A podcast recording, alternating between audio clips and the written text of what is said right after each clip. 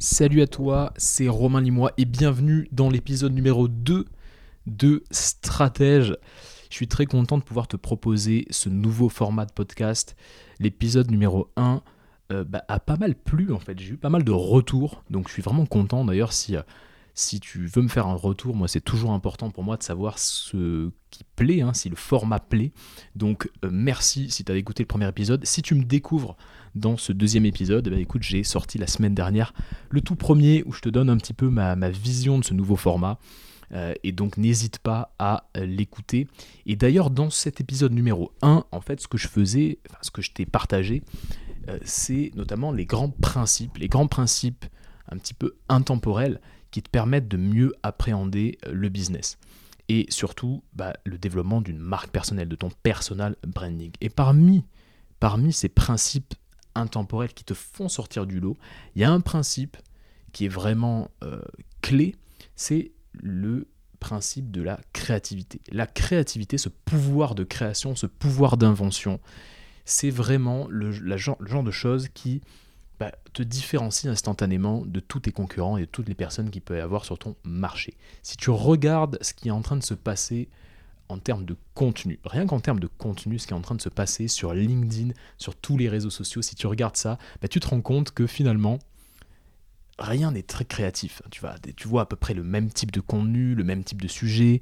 Bon, on s'éclate pas trop euh, et euh, ça, voilà, ça, allume pas des, petits voyants dans ton cerveau quand euh, tu, tu scrolles ton fil d'actualité LinkedIn. Pourquoi? Parce que bah, les gens manquent de créativité et je pense que on a une vision, on va dire, un peu romantique de la créativité. Je m'explique si tu fermes les yeux là et que tu penses à la créativité, tu penses à quoi? Tu penses souvent à un artiste, un, un, peintre par exemple dans son atelier, tu vois, qui est en train de, de, peindre un, magnifique tableau et qui est très créatif, qui donne une sorte de, réflexion créative, une sorte de génie comme ça. C'est à ça qu'on pense quand on pense à la créativité, alors qu'en fait, le pouvoir d'invention, le pouvoir de création, il est pertinent dans n'importe quel métier. Euh, que, ce soit, que tu sois coach, que tu sois consultant, que tu sois dans le business, que tu sois dans la technique.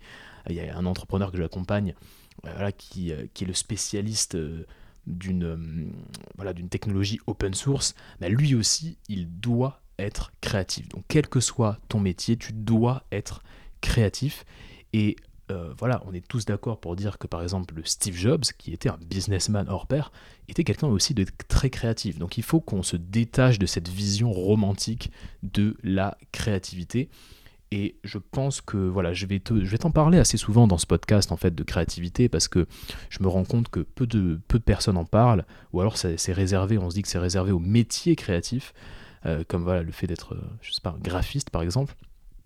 Évidemment, la créativité est clé pour un graphiste, mais j'ai vraiment envie de t'en parler parce que je pense que c'est vraiment lié, c'est lié euh, toutes les notions bah, de, marque personnelle, au fait d'essayer de, se différencier, de, sortir du lot. C'est un peu une sorte, de super pouvoir finalement la créativité. Et euh, alors dans cet épisode, je vais pas du tout te parler de petites astuces, de petits hacks, euh, voilà, comment être plus créatif en trois points, ce genre de choses là. Je je vais te parler en fait de de grands principes. Je vais essayer de te, faire changer d'avis sur la créativité et de te faire comprendre que c'est quelque chose que tu dois travailler régulièrement. Tu dois travailler ta créativité. Et alors, euh, mon but, c'est pas de te dire, euh, voilà, il y a une formule magique qui permet de. Mon but, c'est de, de te faire comprendre, en fait, que c'est abordable. C'est à la portée de n'importe qui. Et les personnes que tu considères comme les plus grands génies créatifs de l'histoire, bah finalement, ils avaient en place un certain nombre de principes qui sont vraiment pas compliqués. Quoi. Et à partir du moment où on comprend ces principes-là, comme par hasard, mais à partir du moment vraiment où tu vas les appliquer, ces principes, les principes que je vais te donner, comme par hasard, tu vas avoir des nouvelles idées, des idées neuves, euh, des idées voilà, qui, que tu n'as pas eu l'habitude d'avoir et comme par hasard, comme personne ne travaille sa créativité, bah, comme par hasard, tu vas sortir du lot. Donc je sais que c'est une grosse promesse que je te fais, mais tu vas comprendre que c'est pas, c'est finalement pas compliqué. Personne t'en parle parce qu'on a envie, on a envie de, rester un petit peu dans cette vision euh, rêvée de la créativité et de se dire que c'est vraiment réservé aux artistes et aux petits génies un peu fous. Mais non, ne t'inquiète pas, c'est à ta portée et je vais t'expliquer comment tu peux accéder à ce pouvoir, à ce super pouvoir de créativité.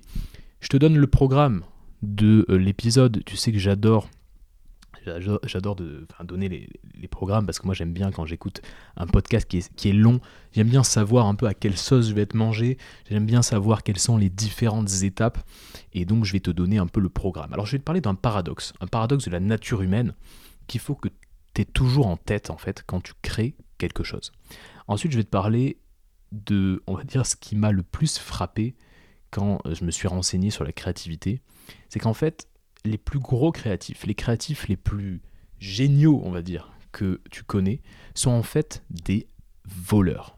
Ce sont des voleurs, et je vais t'expliquer pourquoi Shakespeare, bah, en fait, il n'a rien inventé. Euh, le troisième point que j'ai envie de te, partager, c'est ce que j'appelle les trois I de la créativité. Alors là aussi, t'inquiète pas, c'est pas le genre de vieux framework que, que tu peux trouver euh, un petit peu partout. Euh, voilà, là je vais, c'est vraiment les trois I. J'ai essayé de regrouper ça pour qu'on, vraiment que tu t'en souviennes et que tu puisses le noter quelque part sur un petit post-it et que ça puisse t'aider chaque fois que tu as envie de créer quelque chose. Les trois I de la créativité, je t'en parle tout à l'heure.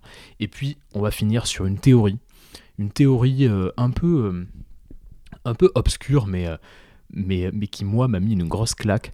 Une théorie qui va te, te faire voir la créativité bah, sous un angle complètement différent. Voilà un peu ce qu'on va voir euh, ensemble. Donc installe-toi confortablement. Je ne sais pas ce que tu es en train de faire quand tu écoutes ce petit podcast, mais en tout cas, on va parler de créativité aujourd'hui et tu vas voir que bah, c'est une notion qui est abordable et tu auras envie de devenir plus créatif après avoir écouté ce podcast. Alors, quel est le paradoxe de la nature humaine que je voulais te partager aujourd'hui? Il faut toujours que tu aies en tête que le cerveau humain, il est câblé sur deux choses. Tu vois, ton cerveau, il s'allume, il clignote quand il y a du danger ou quand il y a de la nouveauté. Voilà. Il faut bien dire que notre cerveau reptilien, c'est la partie, euh, le cerveau reptilien, c'est cette partie du cerveau qui clignote à fond, qui est complètement alerte quand il y a soit du danger, soit de la nouveauté. C'est comme ça qu'on fonctionne. Donc si quelque chose est dangereux, bah, tac, tu vas te, ton cerveau va s'allumer. Et s'il y a de la nouveauté, c'est la même chose. Le problème, c'est que si c'est si ni dangereux ni nouveau, bah, tu as tendance à zapper. Tu vas zapper totalement. Et donc c'est pour ça que quand tu scrolles tes fils d'actualité, bah, as tendance un petit peu à scroller de manière, voilà, de manière euh, indéfinie parce que bah, en fait tu vois rien de nouveau ou rien de dangereux. Et il y a un paradoxe, c'est qu'en fait, évidemment, on est attiré par la nouveauté, mais on est aussi complètement attiré par euh, ben, ce qui nous est familier. On recherche la sécurité dans ce qui nous est familier. Et donc, tu comprends un petit peu le paradoxe, c'est-à-dire qu'à la fois on veut quelque chose de nouveau, et puis euh, quand c'est trop nouveau, ça nous fait peur. C'est pour ça que souvent, euh, on passe pas à l'action parce qu'en fait on a peur de la nouveauté, on ne sait pas trop qu'est-ce qu'on va trouver, rien n'est familier pour nous, donc on passe pas à l'action. Mais en même temps, ben, ce qui est nouveau, euh, par exemple quand il y a une nouvelle série euh, qui sort ou quand il y a un nouvel épisode d'un podcast de quelqu'un que tu suis par exemple qui sort, ben, tu as une sorte de petite excitation parce que c'est cette nouveauté qui, ben, qui t'excite. Donc tu comprends un peu ce paradoxe entre la recherche de la sécurité dans ce qui nous est familier et la nouveauté. Et donc en fait, il faut que tu te dises que la créativité, c'est pas quelque chose de nouveau. Hein, c'est pas quelque chose de jamais vu. Il y a toujours un peu de familiarité. C'est un peu ce que tu retrouves euh, dans la mode, par exemple, quand tu as des, défilés de mode. Les défilés, les, collections qui sont les plus respectées sont les collections qui sont à la fois nouvelles, il y a, quelque chose de nouveau, de, rarement vu, mais il y a aussi de la familiarité. Là, j'ai fini de lire euh, la biographie de Karl Lagerfeld. En fait, Karl Lagerfeld, quand il a repris Chanel, il a essayé de réinventer Chanel, mais il a aussi euh, bah, gardé, on va dire, des, euh, des, voilà, ce qui, était, ce qui faisait que Chanel était apprécié. Et donc, faut bien te dire qu'il y a toujours cette, euh, cette double casquette entre familiarité et nouveauté. quand tu crées quelque chose, il faut que tu recherches cette tension entre ce qui est vraiment nouveau mais en même temps en gardant un petit peu de familiarité. Donc c'est vraiment ce que je voulais te, partager parce que on, a tendance à croire qu'il faut être radicalement nouveau et en fait rien de ce qui euh, nous paraît euh, créatif est radicalement nouveau. Tout, voilà, tout, tout s'appuie sur quelque chose bah, qui nous paraît assez familier. Voilà le paradoxe de la nature humaine que je voulais te partager. Garde-le bien en tête. Alors, on rentre sur euh, la partie, la grosse partie du podcast, euh, qui est parfaitement liée. Les plus gros créatifs sont des voleurs. C'est une phrase un peu forte, mais tu vas comprendre pourquoi j'explique ça. Dis-toi une chose, c'est que en fait l'originalité, l'originalité, ça n'existe pas. J'imagine que tu connais les Beatles, moi j'adore les Beatles, euh, et il y a une chanson qui est une des chansons les plus connues de tous les temps, qui est Yesterday. Je vais, euh, vais t'épargner en fait euh, mon, petit, mon petit tour de chant hein, sur Yesterday, mais tu vois très bien de quelle chanson je, parle. Et bien Paul McCartney, quand on lui a demandé d'où venait bah, Yesterday, il a dit bah, j'ai eu une sorte d'éclair de génie, voilà, je me suis levé un matin, et puis j'ai eu la la mélodie de Yesterday euh, qui résonnait. Et puis voilà, ça a créé un des plus grands tubes de l'histoire de la chanson. Et donc euh, ça a nourri encore, tu sais, ce mythe un peu romantique euh, bah, du fait que quand on est créatif, on a une sorte d'éclair de génie. Et en fait, Yesterday, je te l'apprends peut-être là, mais Yesterday, c'est inspiré d'une chanson de Ray Charles. Ray Charles, tu connais, hein, voilà, un des, un des, plus grands chanteurs aussi de, de tous les temps. Et il faut se dire que les Beatles adoraient Richards, et en fait, Yesterday s'est inspiré de la chanson Georgia on My Mind. Il y a eu pas mal de euh, bah, d'études là-dessus. Hein. Et en fait, euh, voilà, Paul McCartney a avoué qu'il y avait eu euh, peut-être de l'inspiration de la chanson Georgia on My Mind de, Richards. Et tu te rends compte en fait que bah, Paul McCartney n'a rien inventé. En fait, il, il a imité, il a copié, il a volé en quelque sorte quelques notes de Georgia on My Mind. Et ça me fait penser en fait à une, euh, à une sorte de, de, petite, je sais pas, c'est une citation, je pense que c'est une citation de d'Isaac Newton, le grand scientifique Newton, tu, tu connais. Euh, en fait, il a dit, voilà, si j'ai réussi dans la vie, c'est que je me suis tenu debout sur les épaules des géants. Tu as déjà entendu cette phrase probablement, je me suis tenu debout sur les épaules des géants. Ça veut dire quoi? Ça veut dire qu'en fait, il a pu s'inspirer de grands génies qui, par le passé, avaient déjà inventé des choses incroyables. Et il s'est servi de ces inventions, il s'est servi de ces travaux-là pour inventer de nouveau, pour faire marcher sa créativité. Et si on pense à un des plus grands créatifs de notre, on va dire, contemporain, qui était Steve Jobs, tu as probablement un iPhone dans ta poche ou, ou un MacBook pas loin, en tout cas tu connais Steve Jobs, eh ben, Steve Jobs, euh, pour nous, c'est voilà, on se dit c'est quelqu'un de très créatif, c'est un des plus grands créatifs, etc. Mais en fait, quand on regarde toutes les inventions de Steve Jobs, on se rend compte qu'il n'a rien inventé. Steve Jobs était en quelque sorte un voleur lui aussi. C'est-à-dire que quand tu euh, prends par exemple l'iPhone, ben, l'iPhone, euh, bah non, tu vois, l'écran tactile, ça n'a pas été inventé par Apple. Hein. Le, premier écran tactile, c'est 83. Donc voilà, c'est juste que ça n'a pas été abouti.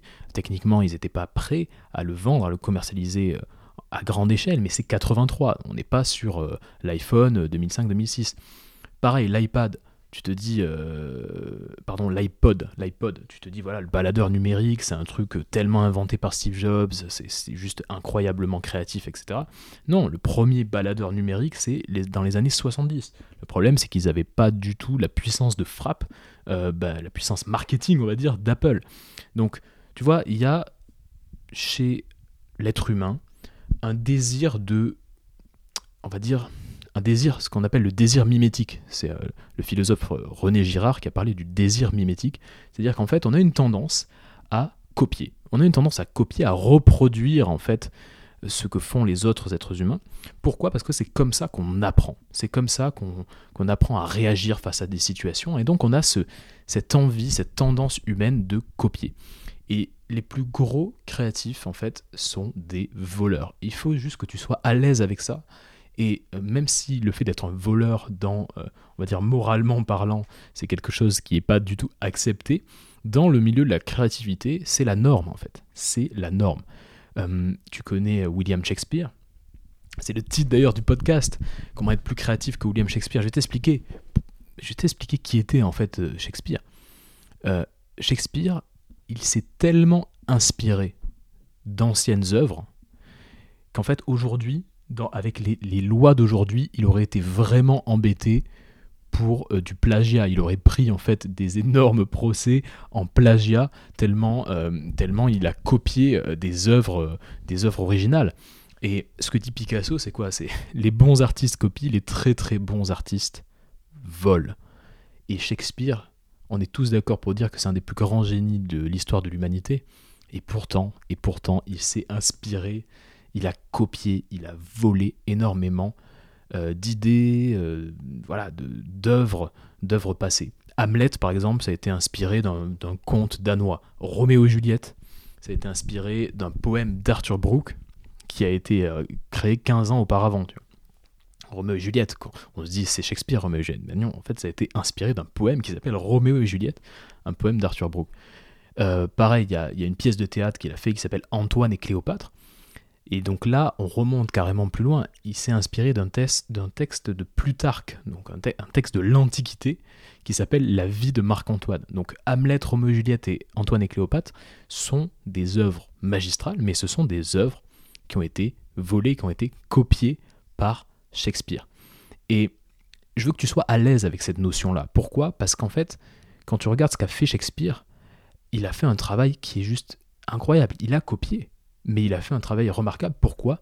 Parce qu'il a rajouté sa patte, sa touche, il a rajouté voilà, dans la langue anglaise quelque chose de beaucoup plus fourni, il a rajouté de l'émotion, il a rajouté du suspense, il a rajouté de l'intensité en fait dans bah, dans les histoires qu'il raconte, et c'est ces histoires-là qui sont arrivées jusqu'à nous, et on a oublié le conte danois qui a, euh, qui a inspiré Hamlet, on a oublié le poème d'Arthur Brooke qui a inspiré Roméo et Juliette, par contre on se souvient de l'œuvre de Shakespeare, et il faut bien que tu te dises que il a volé, Shakespeare est un voleur en quelque sorte, mais c'est un des plus grands génies créatifs de notre époque de, l'histoire de l'humanité, de, des 2000 ans d'histoire, on va dire, de l'époque moderne, c'est le plus grand génie et c'est un voleur. il faut que tu sois à l'aise avec ça. L'objectif, en fait, c'est qu'il faut que tu sois sensible à la valeur que tu vas trouver dans, le travail d'anciennes personnes, d'anciens génies. Il faut que tu sois sensible à cette valeur-là. Il faut que tu, tu puisses t'inspirer. Il faut que tu sois capable, en fait, de créer quelque chose de nouveau, de créer quelque chose voilà, de, plus, qui a plus de valeur à partir de ces éléments, à partir de ces éléments-là. C'est exactement ce qu'a fait Shakespeare. Il a pris le poème d'Arthur Brooke, il a créé le chef-d'œuvre qu'on connaît, qui est Roméo et Juliette. C'est pas sa pure invention, mais c'est quelque chose qui a été, euh, euh, voilà, il a réussi à en faire quelque chose de, parfaitement génial. et dans la même veine, j'ai envie de te donner un peu mon, on va dire, mon moyen mémotechnique. C'est le moyen mémotechnique. J'ai analysé pas mal de génies créatifs. Là, je t'ai parlé Steve Jobs, je t'ai parlé Shakespeare, euh, on a parlé de Newton. Euh, il y en a plein, évidemment. Tu en as peut-être en tête, toi aussi. Et j'ai analysé, tu vois, les, génies créatifs. Et je me suis rendu compte qu'il y avait une sorte de processus, un peu. Un processus qui a été. Euh, voilà, qui est utilisé de manière assez inconsciente d'ailleurs par Jobs, par Newton, par les Beatles, par tous ces génies-là. Et c'est un processus qui se divise en trois phases, ce que j'ai appelé les trois I de la créativité. Le premier I, en fait, c'est l'immersion. C'est l'immersion. L'immersion, ça veut dire quoi? Ça veut dire le fait, en fait, de consommer, de consommer énormément euh, bah, de d'œuvres, par exemple. Voilà, si on est euh, écrivain, on se rend compte que les écrivains, les meilleurs écrivains, sont aussi de très grands lecteurs. En fait, ils, consomment du matériel qui leur permet derrière de créer. Donc, il faut s'immerger dans ce qu'on a envie de copier. Et ça, c'est vraiment quelque chose qui est, euh, qui est sous-estimé parce qu'en en fait, on se dit que euh, on, se dit qu'il faut pas, il faut pas copier, il faut trouver quelque chose de parfaitement euh, original. Et n'oublie pas, l'originalité n'existe pas. Si tu dois vraiment, si tu dois retenir une seule chose de ce podcast, c'est ça. L'originalité n'existe pas. Par contre, l'authenticité existe. Le fait d'être authentique, le fait d'être toi-même, le fait d'avoir rajouté ta patte, ton expérience, ça c'est important. Mais l'originalité totale n'existe pas.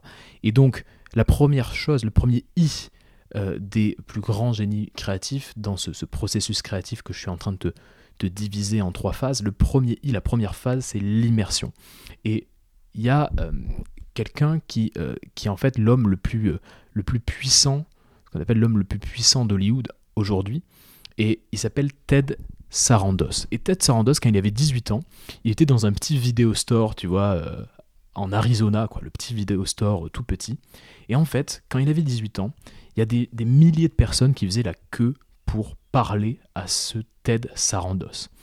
Et c'était vraiment quelqu'un d'assez lambda, quelqu'un de normal. Et tout le monde faisait la queue pour lui parler. Pourquoi? Parce qu'en fait, le vidéo store, il, il, il, connaissait euh, en fait une heure de pointe à 18h. Et, et, du coup, Ted Sarandos, il avait toute la journée pour consommer des films. Donc il regardait des heures et des heures et des heures de films, à peu près 5 heures de films par jour. Et en fait, ça lui a développé une connaissance très très très précise euh, de, euh, bah, en fait, des films, de ce qui était apprécié par le public, euh, de ce qui était vu comme quelque chose de très bon, ce qui était vu comme quelque chose de passé de mode, ce qui était vu comme quelque chose d'un peu cliché.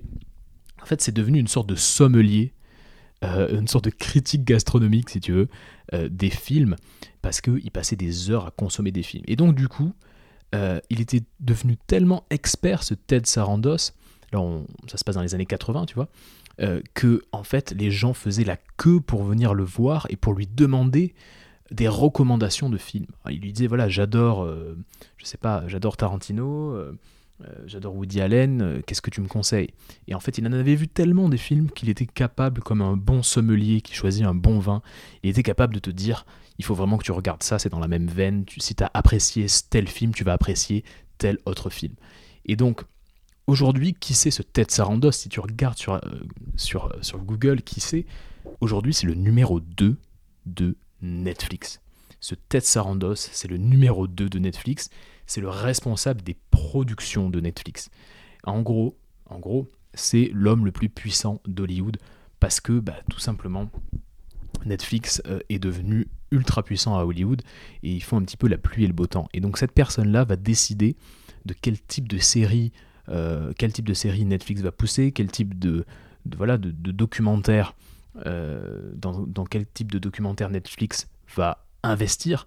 Et donc ce Ted Sarandos qui à 18 ans était juste quelqu'un qui consommait énormément de films, bah, aujourd'hui c'est quelqu'un qui est très très très puissant. Et donc je veux vraiment te pousser euh, cette, cette, première, ce premier i du processus de créativité qui est l'immersion. Il faut s'immerger, c'est en s'immergeant, comme Ted Sarandos, qu'on a tellement, tellement de références qu'on a une base solide pour créer. Et en fait, vraiment, il faut que tu te dises que c'est pas juste consommer pour consommer, il faut que tu arrives à consommer de la qualité.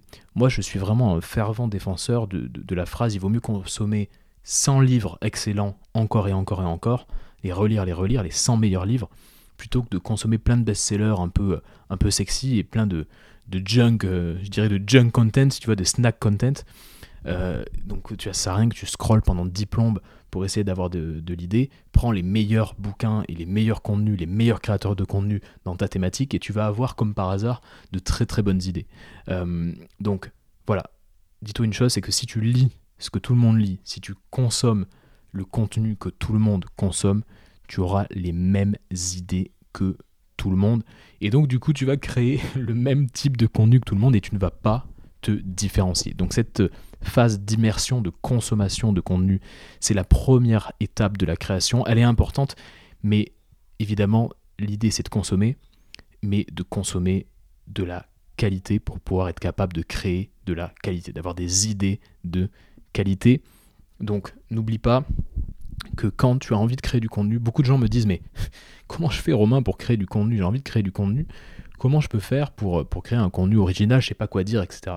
Il faut pas oublier que pour créer du bon contenu, pour créer du bon contenu, il faut que bah, tu intègres dans ton processus de création bah, cette phase de consommation, cette phase d'immersion. Il faut que tu l'intègres dans ton processus. Moi, je ne vais pas te le cacher, pour créer ce genre de podcast que je suis en train de te faire, où tu remarques qu'il y a des références, où je suis allé creuser un petit peu, bah, pour créer ce genre de podcast, j'ai dans mon agenda des phases où en fait je, bah, je consomme du contenu. Je consomme, je, réfléchis. Euh. donc voilà, n'oublie pas qu'il faut que tu prévois des phases de consommation de contenu. Euh, hier, j'étais avec euh, voilà, une entrepreneur que, j'accompagne en, consulting et, je lui disais ça. Je lui disais voilà, si tu veux créer du contenu, il faut que tu aies en fait bah, une, une plage horaire, un bloc ou plusieurs blocs dans ton agenda qui sont des blocs de consommation. Lire un bon livre, un livre un peu intemporel dans ta thématique, c'est pas juste euh, être oisif et te détendre. Si ça te permet derrière d'avoir des idées et en fait d'enclencher ton processus créatif, c'est même primordial, je dirais. Donc vraiment, ne, te dis pas que, euh, euh, tu vas voilà, que tu vas perdre du temps à consommer du contenu à partir du moment où c'est la matière qui te permet d'être créatif. Ça, c'est le premier I du processus, voilà, des trois I de la créativité, l'immersion. Le deuxième, on l'a vu tout à l'heure, c'est l'imitation. N'aie pas peur d'imiter au début, euh, quand tu vas commencer à créer du contenu, par exemple, ou quand euh, euh, voilà, tu as envie de créer un nouveau format, une nouvelle formation, ce genre de choses-là, quand il faut que tu sois créatif, bah, tu vas te rendre compte que tu vas avoir tendance à imiter. Et j'ai envie juste de te rassurer avec ça. C'est ok d'imiter. C'est ok. Euh, on a été un petit peu, euh, on va dire, euh, brainwashé. on nous a fait une sorte de lavage de cerveau quand on était, quand on était en, train de, en pleines études, tu vois. Quand tu es, à l'école, imiter, copier, c'est très très mal vu. Mais en fait, quand tu quand en fait tu veux développer ta marque personnelle et que tu veux créer du contenu, bah, il faut que tu imites. Il faut que tu imites au début. Tu vas bien t'inspirer de quelqu'un. Et donc, tu vas par exemple prendre un créateur euh, sur YouTube que tu apprécies et tu vas essayer d'avoir un petit peu son style. Et c'est ok. Moi, je ne suis pas la personne qui va te dire il faut que tu sois 100% original. C'est la première chose qui va en fait te bloquer, c'est d'essayer d'être 100% original. Donc, non, ne t'inquiète pas. Tu peux tout à fait imiter dans un premier temps. Et puis, petit à petit, tu vas y, tu vas y mettre un petit peu ta touche personnelle. Euh, en fait, s'il y, a bien un domaine, euh, s'il y a bien une chose dans laquelle tu n'as pas de concurrence, c'est dans le fait d'être toi-même. C'est un peu cheesy euh, comme, comme, phrase, mais elle est vraie. C'est-à-dire que personne ne peut te concurrencer sur qui tu es, quel background tu as, quelles expériences sensibles tu, tu, peux avoir. Et donc du coup, même si tu imites, tu ne vas pas être un copier-coller à 100% de, bah, de la personne que tu imites. Donc c'est ok. Tu vois quelqu'un qui écrit des posts intéressants et tu vois que le format des posts euh, sur LinkedIn par exemple bah, t'intéresse, tu peux très bien imiter ce format-là. Tu vas y mettre ta touch, tu vas évidemment pas lui faire un, simple copier-coller, mais tu peux imiter un format, tu peux imiter un style. C'est pas grave, c'est pas grave. L'originalité n'existe pas, il faut bien que tu pioches tes idées quelque part. Donc, la première chose, c'est l'immersion, la consommation de contenu, la consommation voilà, de, matière. Et la deuxième, le deuxième point, le la deuxième étape, c'est l'imitation. Steve Jobs l'a fait, euh, Newton l'a fait, les Beatles l'ont fait. Imiter, c'est la première étape, enfin, on va dire c'est une des premières étapes de, de la création. Donc n'hésite pas à imiter, et puis petit à petit tu vas te rendre compte que tu vas faire quelque chose qui s'éloigne de la première chose que tu as imité. Donc n'hésite pas à imiter. Et puis le troisième, on va dire la troisième phase, et c'est là où euh, tu arrives à avoir quelque chose qui est, euh, on va dire, qui semble être euh, plus neuve, tu vois, c'est là où tu arrives à avoir des idées neuves, des idées un peu jamais vues, c'est tout simplement bah, la phase d'itération. Donc immersion, imitation et itération. Itération, ça veut dire quoi? Ça veut dire qu'en fait, créer quelque chose, tu vas jamais le faire d'un coup, d'un trait comme ça. en général, tu vas te dire euh, voilà, j'ai envie de créer, je sais pas, un, article, un post, euh, un, nouveau format de contenu. Et donc, il faut bien te dire une chose, c'est qu'en fait, il faut que tu te laisses le temps d'améliorer ta création. Euh, et tous les plus, toutes les personnes qui écrivent des longs articles, je pense à, mon ami Valentin Decker par exemple, qui lui écrit des articles de 2000, 3000 mots. voilà, c'est quelqu'un qui écrit beaucoup, qui a écrit deux livres. Il a, il a 26 ans ou 27 ans, il a déjà écrit deux livres. Mais c'est quelqu'un qui me dit voilà, moi quand j'écris, j'écris un premier G et ensuite j'améliore ma première création. Et en fait, c'est ce processus d'amélioration continue qui va faire en fait que tu vas avoir quelque chose qui est neuf, qui est intéressant, qui est quasiment jamais vu pour tes auditeurs, euh, pour, tes pour tes spectateurs, pour tes auditeurs, pour tes lecteurs. C'est vraiment ce processus d'itération. Et comment tu fais pour euh, essayer euh, d'améliorer ton, ta, ta création? Bah, Ce que fait Warren Buffett, par exemple, c'est qu'il se, il va se, bloquer dans son agenda des moments où euh, il, qu'il appelle les sync time. En fait, c'est des moments, thinking time, quelque chose comme ça. C'est des moments en fait où il, réfléchit tout simplement. Il réfléchit, il pense, il, il réfléchit à ce qu'il a créé. voilà, c'est des moments de réflexion, des moments où tu vas juste laisser aller ton imagination et puis tu vas réfléchir. Et donc voilà, voilà un petit peu ce que je voulais te dire sur les trois I de la créativité. D'abord, tu t'immerges, tu consommes énormément, tu te prévois dans ton agenda des moments pour consommer.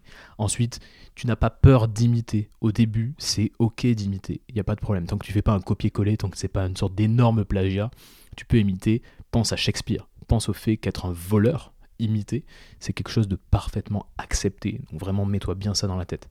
Et puis la dernière chose, c'est l'itération, le fait d'améliorer ce que tu as créé.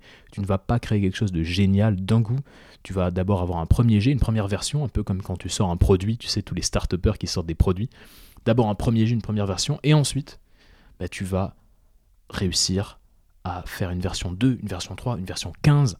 Et c'est cette version 15 finalement qui sera ta pure création, euh, on va dire, voilà, ce que, la version finale de ta création. Donc pense bien à ces trois I, marque-les quelque part, immersion, imitation, itération, sois ok avec le fait de t'immerger, sois ok avec le fait d'imiter, et surtout n'oublie pas d'itérer, voilà, d'améliorer euh, ce que tu as créé. Euh, dernière, dernier petit point, déjà le, le temps passe, déjà 30 minutes, donc dernier petit point, la théorie que je veux te partager, qui va te faire voir un peu la créativité de manière, euh, manière différente et qui va en fait conclure un peu, tout ce que je viens de t'expliquer. Euh, pourquoi en fait on a du mal à avoir nos propres idées? Pourquoi on ne peut pas être euh, totalement original?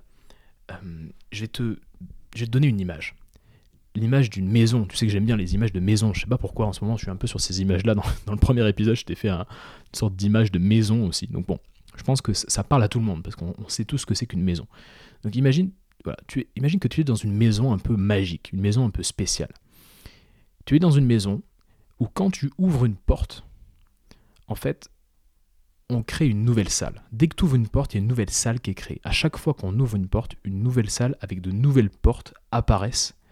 Et en fait, la maison grandit. Tu ouvres une porte, bam, une salle se crée. Dans cette nouvelle salle, il y a des portes. Tu ouvres une porte dans cette salle, bam, une autre salle se crée. Et ainsi de suite. Tu vois un petit peu le côté euh, euh, un petit peu magique de cette maison-là. En fait, une nouvelle idée, comme celle que pourrait avoir un, un Newton, un Jobs, un Shakespeare, elle est possible parce qu'il y a un génie créatif qui a préalablement ouvert une porte.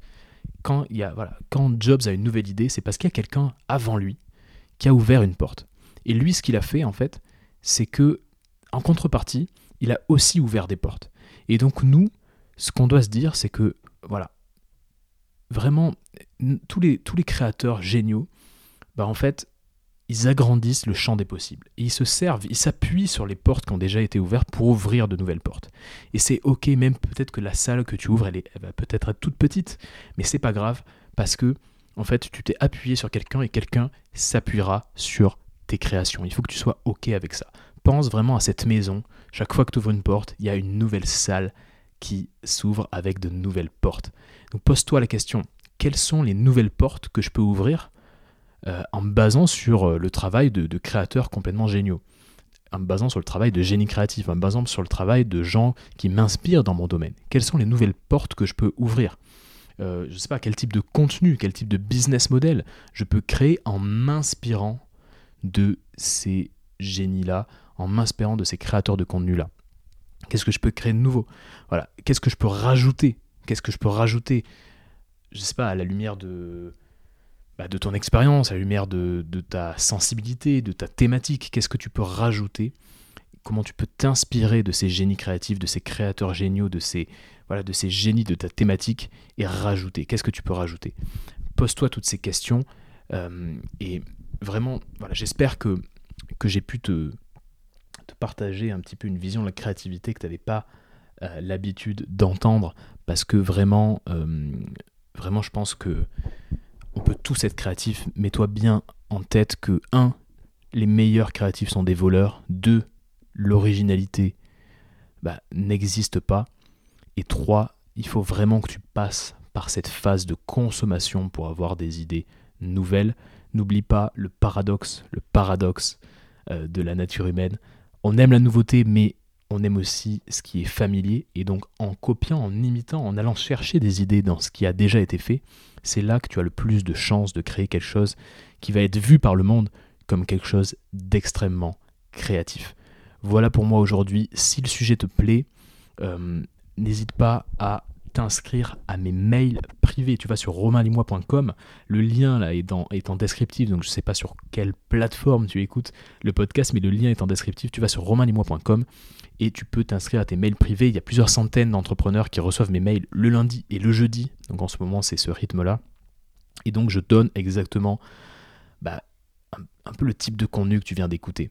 Euh, donc ça, c'est la première chose. Et puis, euh, si tu veux, euh, bah, si le podcast t'intéresse et que tu as envie d'écouter ce podcast régulièrement, de pouvoir l'écouter toutes les semaines, je t'invite à mettre 5 étoiles. Il y a déjà quelques entrepreneurs, quelques personnes qui ont mis 5 étoiles sur Apple Podcast avec un petit commentaire. Donc je, les remercie vraiment. Donc n'hésite pas à mettre 5 étoiles, on va faire remonter un peu le podcast, on va permettre à pas mal d'entrepreneurs de, bah, d'en profiter, on va essayer de faire en sorte qu'ils soient dans quelques mois dans le, dans, le top 5 des, podcasts sur l'entrepreneuriat. En tout cas, ça serait, magnifique. Donc voilà, n'hésite pas à prendre 3 minutes. C'est une petite action, mais euh, il y a de grosses conséquences euh, pour le podcast. Donc euh, n'hésite pas à mettre 5 étoiles et puis un petit commentaire dans Apple Podcast. T'inscrire à mes mails privés. En tout cas, je prends un plaisir énorme à faire ce genre de contenu. Donc n'hésite pas à venir me voir me, si, le contenu te plaît. J'ai plus qu'à te souhaiter une excellente journée. Je te dis à la semaine prochaine. Fais partie de la minorité qui agit.